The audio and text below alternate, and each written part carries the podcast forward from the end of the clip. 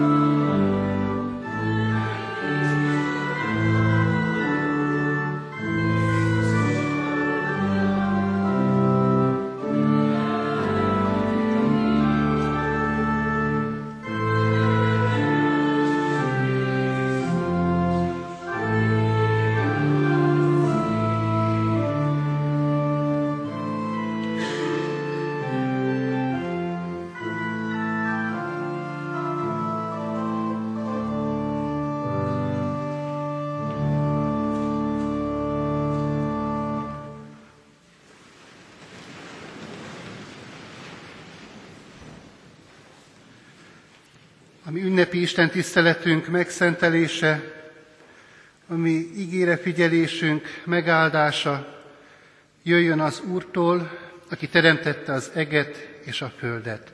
Amen. Imádkozzunk. Urunk Istenünk, mindenható mennyei atyánk az Úr Jézus Krisztusban.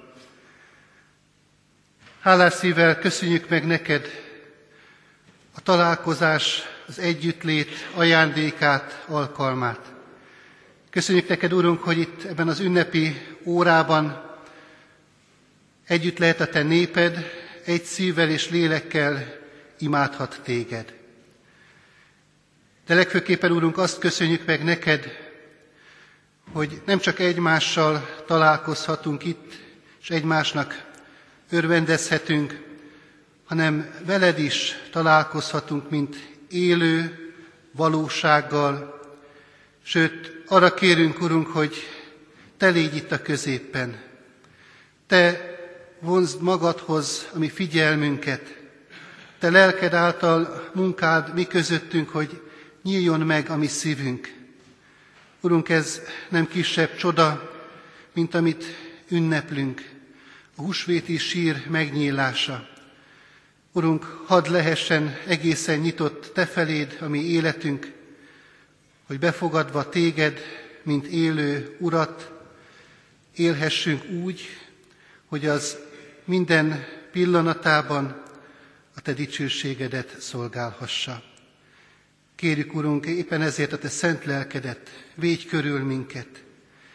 Vedd el minden figyelmetlenségünket, minden olyan gondolatot, amely gátol minket abban, hogy a Te igédre figyelhessünk, és így együtt ünnepelhessünk. És védj, Urunk, el minden akadályt a mi életünkből, amely terhel minket, hiszen nagyon sok méltatlanság, hozzád nem illő dolog van a mi életünkben, ami bűneink elválasztanak tőled minket. De mégis a te kegyelmeddel közelítesz hozzánk, és ilyen módon ezt a akadályt is elháríthatod te fiadért Jézusért. Kérünk, könyörülj meg rajtunk, légy velünk, áld és szenteld meg ünnepi Isten tiszteletünket. Amen. Kedves testvérek, az a bibliai ige szakasz, melynek alapján Isten szent lelkének segítségével az ő üzenetét hirdetni kívánom közöttetek. János írása szerinti Szent Evangélium 21. fejezetében olvasható, ennek a fejezetnek az első 14 versében.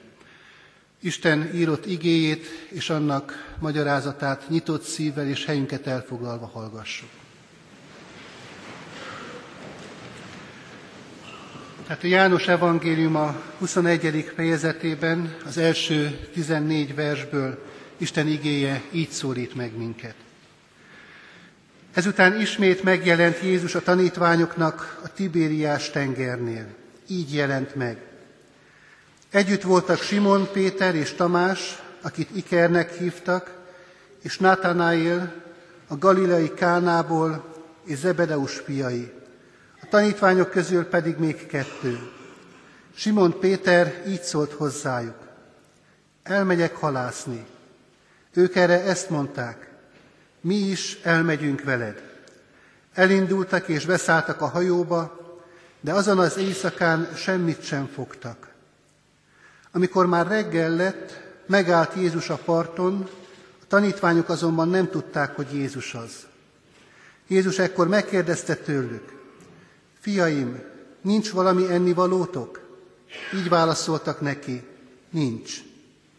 Ő pedig ezt mondta nekik, vessétek ki a hálót a hajó jobb oldalán, és találtok. Kivetették tehát, de kivonni már nem tudták a rengeteg hal miatt. Ekkor odaszólt Péterhez az a tanítvány, akit Jézus szeretett. Az Úr az. Amikor Simon Péter meghallotta, hogy az Úr az, magára vette felső ruháját, mert mezítelen volt, és belevetette magát a tengerbe. A többi tanítvány pedig a hajón jött ki, mert nem voltak messze a parttól, csak mint egy kétszáz könyöknyire, és kivonták a hálót a halakkal. Amint kiszálltak a partra, parazsat láttak ott, rajta halat és kenyeret. Jézus így szólt hozzájuk. Hozzatok a most fogott halakból. Simon Péter beszállt, és kivonta a partra a hálót, amely tele volt nagy halakkal, szám szerint 153-mal, és bár ilyen sok volt, nem szakadt el a háló. Jézus erre ezt mondta nekik, jöjjetek, egyetek. A tanítványok közül azonban senki sem merte őt megkérdezni, ki vagy te. Tudták ugyanis, hogy ő az Úr. Jézus tehát odament, vette a kenyeret, és odaadta nekik, ugyanúgy a halat is. Ez már a harmadik alkalom volt, hogy Jézus megjelent a tanítványoknak, miután feltámadt a halottak közül. A 14. verset még egyszer hadd fel. Ez már a harmadik alkalom volt, hogy Jézus megjelent a tanítványoknak, miután feltámadt a halottak közül. Kedves testvérek, mai ünnepnapunkon itt a templomban a harmadik Isten tiszteletre gyülekeztünk össze. Délelőtt volt kettő, és ez a hat órakor kezdődő a harmadik. Jézus harmadszor találkozik tanítványaival. Ezt olvastuk ennek a történetnek a végén. Jézussal való találkozásokat úgy látszik, János nagyon számon tartotta. Fontosnak tartotta megemlíteni, hogy ez már a harmadik ilyen alkalom, amikor az élő, feltámadt Krisztussal találkozhatnak.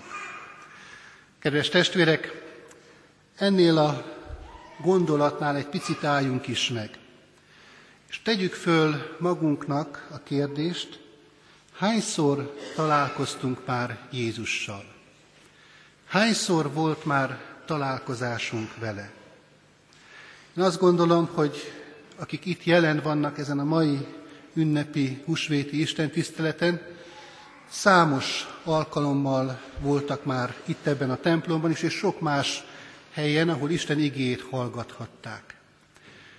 És az a reménységünk minden egyes ilyen alkalom kapcsán, hogy az élő és feltámadott Krisztussal lehet és van találkozásunk hiszen minden egyes vasárnap erről szól.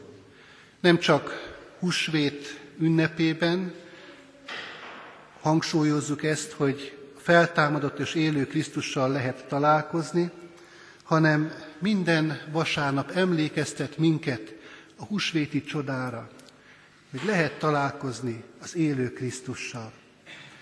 Kedves testvérek, a tanítványok életében találkozásoknak mindig volt üzenete, volt jelentősége, volt valami célja, volt valami értelme.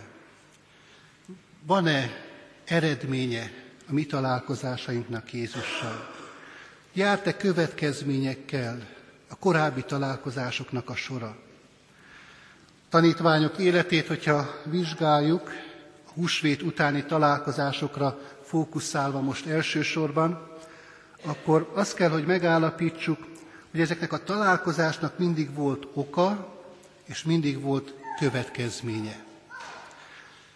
János azt említette ennek a szakasznak a végén, hogy ez a harmadik találkozása volt Jézusnak a tanítványokkal.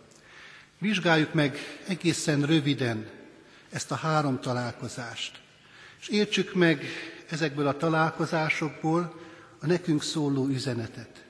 Mi az, amit nekünk akar üzenni ezeken a husvéti eseményeken keresztül a mi Urunk.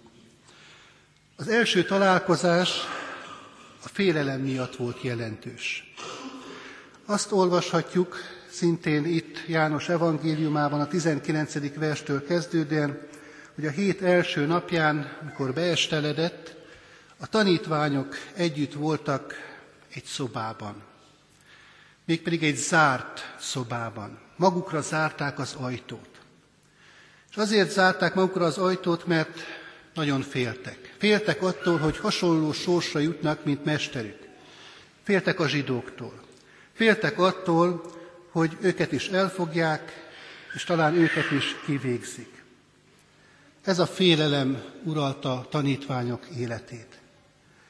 És ebben a helyzetben egyszer csak az átajtón keresztül megjelent Jézus, megállt középpen, és megszólalt. És ezt mondja a tanítványainak. Békesség néktek. És nem is egyszer köszönti így a tanítványait Jézus, hanem kétszer is. Bizonyára nem véletlen ennek hangsúlyozása, hiszen ez volt az, ami a tanítványok életéből ott abban a helyzetben a leginkább hiányzott, a békesség. Hiszen a félelem messze űzte ezt a gondolatot, ezt az érzést, ezt az alapállapotát az életnek. Jézus tehát megszólítja őket, ott középen állva, és a tanítványok élete megváltozik. Valóban békességet nyernek, és valóban a félelem elkezd szűnni az életükben. És kedves testvérek, ebből a jelenetből azt a fontos üzenetet érthetjük meg magunk életére nézve, hogy amikor Krisztus mi életünkben is megjelenik, megáll a középen, és megszólít minket, akkor ez a csoda megy végbe. A mi életünkben is onnét kezdve lesz békesség. Lehet, hogy korábban tele volt az életünk szorongásokkal, kétségekkel, félelmekkel, de Krisztus jelenléte mindezt eltünteti, feletteti. Mert Krisztus jelenléte ezt eredményezi az ember életében. Békességet és félelem nélküli életet. Nem tudom, hogy ki hogyan érkezett erre a mai Isten tiszteletre, milyen szívvel, milyen érzésekkel. Volt-e békesség a szívében, vagy éppen félelmek szorongatták. Sok mindentől tudunk félni. Valaki egyszer így fogalmazta meg az embernek ezt a sajátos állapotát, az ember nem csak élőlény, hanem félőlény is. Sok mindenre félelemmel reagálunk. Jézus jelenlétére, Jézus megszólító szavára, az lehet a mi reakciónk, hogy nem félünk. A tanítványoknak szükségük volt erre a megnyugtató, békességet teremtő szóra husvét napján. Bárcsak minket is ilyen módon Krisztus békessége tölthetne be, és oszlathatná el a mi félelmeinket. Második találkozás, amire János apostol utal ebben a megjegyzésében, az a kételkedés miatt történt. Ezt a történetet is bizonyára jól ismerjük mindannyian a Bibliából. Nyolc nap elteltével Jézus újra megjelenik a tanítványok között, de immáron nem a többi tanítvány miatt, hanem egy tanítvány az, aki igazából fontos ott abban a helyzetben Jézus számára. Tudnélik, Tamás nem volt ott a tanítványok körében, amikor husvét első napján, amikor husvét estéjén találkoztak Jézussal a többiek. És hiába mondták el örömmel a többiek, hogy találkoztak a feltámadott és élő Krisztussal, ő azt mondta, én ezt nem hiszem, ha csak nem látom a kezén a szegek helyét, a lábán a szegek helyét és az átszúrt oldalát. És Tamás kételkedése miatt Jézus megjelenik újra a tanítványi körben. És a történet bizonyára ismert mindannyiunk előtt, ettől kezdve Tamásnak az élete megváltozik. Nincs már szüksége arra az érzékelésre, amire korábban hivatkozott, hogy csak akkor hisz, hogyha megtapinthatja Jézus testén a szegek helyét. Leborult Jézus előtt, és azt mondja, én Uram, és én Istenem. És Jézus itt egy nagyon-nagyon fontos gondolatot fogalmaz meg, amely mindannyiunk számára, mind a mai napig alapvető üzenet. Azt mondja Jézus, te hiszel most Tamás, mert látsz engem. Boldogok azok, akik nem látnak és hisznek. Így vagyunk mi most az urunk, mi Urunkkal. Nem látjuk őt test szerint, de mégis hiszünk ő benne. Még akkor is, hogyha olykor-olykor Tamás módjára mi is kételkedünk, elbizonytalanodunk. De olyan jó azt megtapasztalnunk, hogy a mi Urunk ezekben a helyzetekben közel jön hozzánk, és megerősíti a mi hitünket. És kedves testvérek, az úrvacsora sákramentuma is egy ilyen esemény lehet a mi életünkben.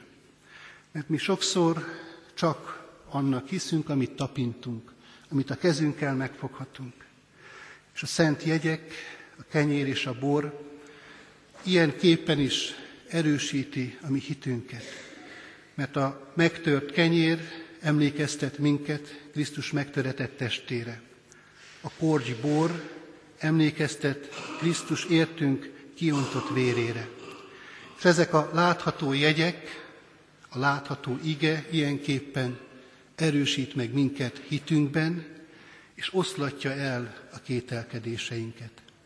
Adja Isten, hogy ilyen találkozásunk lehessen a mi élő Urunkkal ebben az ünnepben.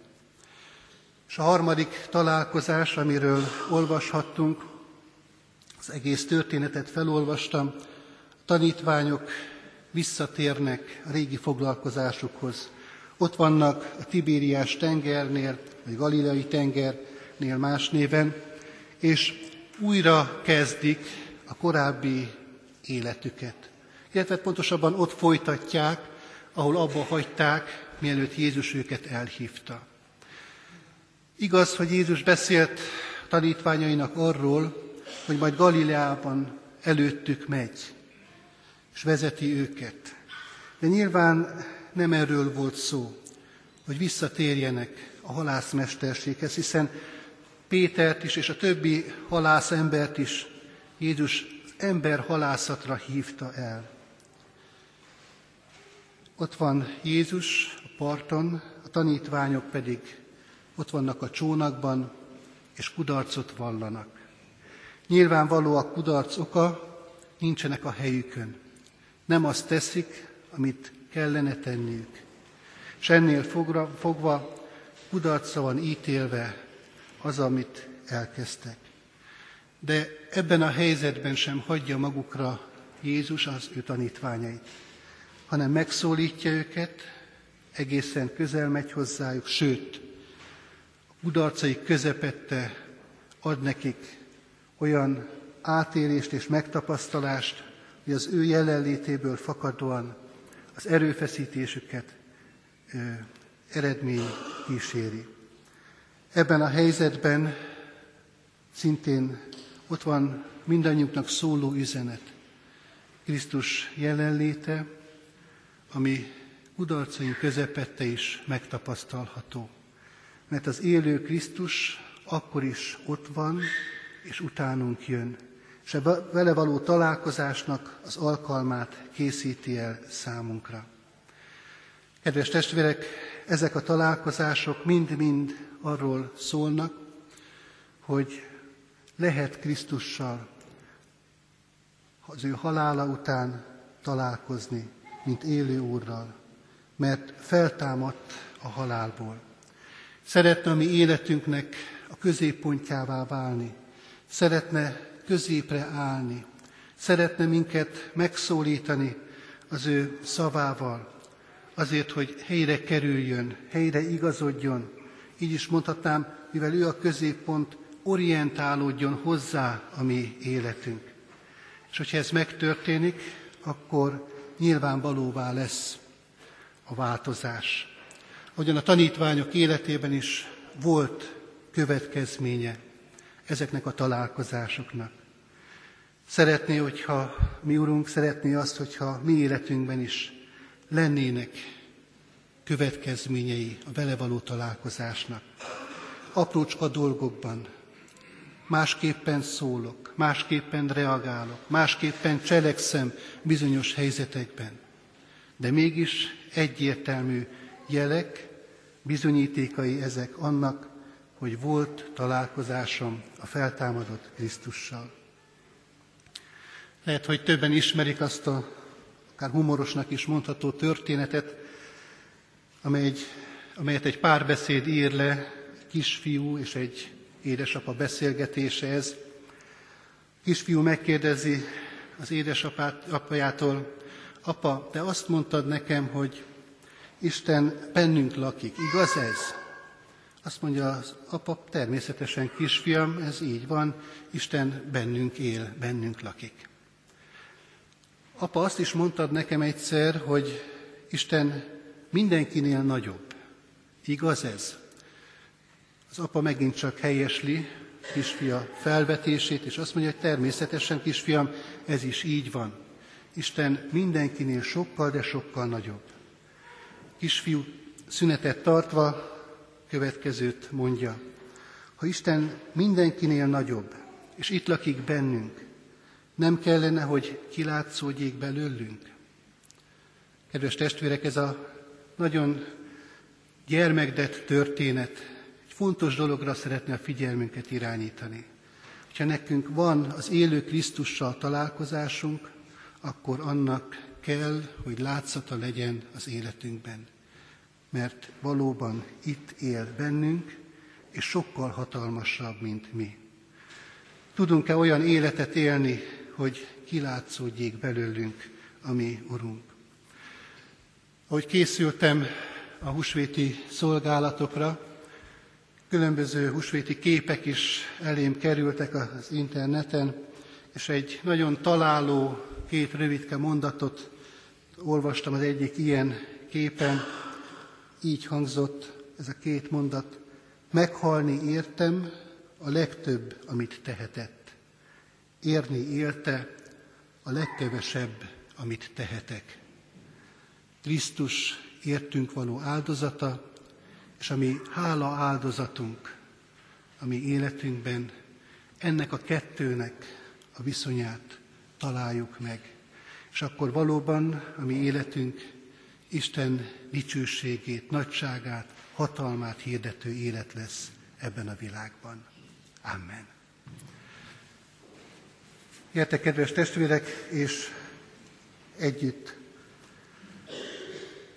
készüljünk az úrvacsora vételére, keressük énekes könyvünkből a 354. dicséretünket, amelyet megkezdtünk, az első három versét már elénekeltük, és úrvacsorára készülve a negyedik és ötödik verseket énekeljük.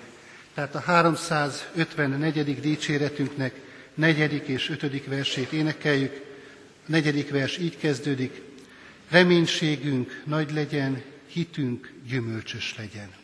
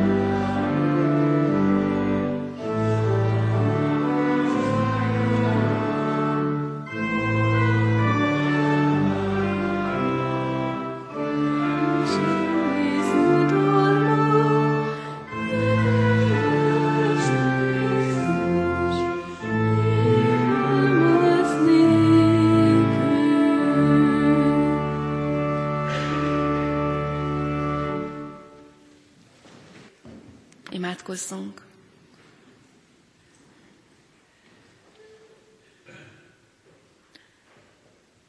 Urunk Istenünk, a legtöbbet adtad nekünk magadat.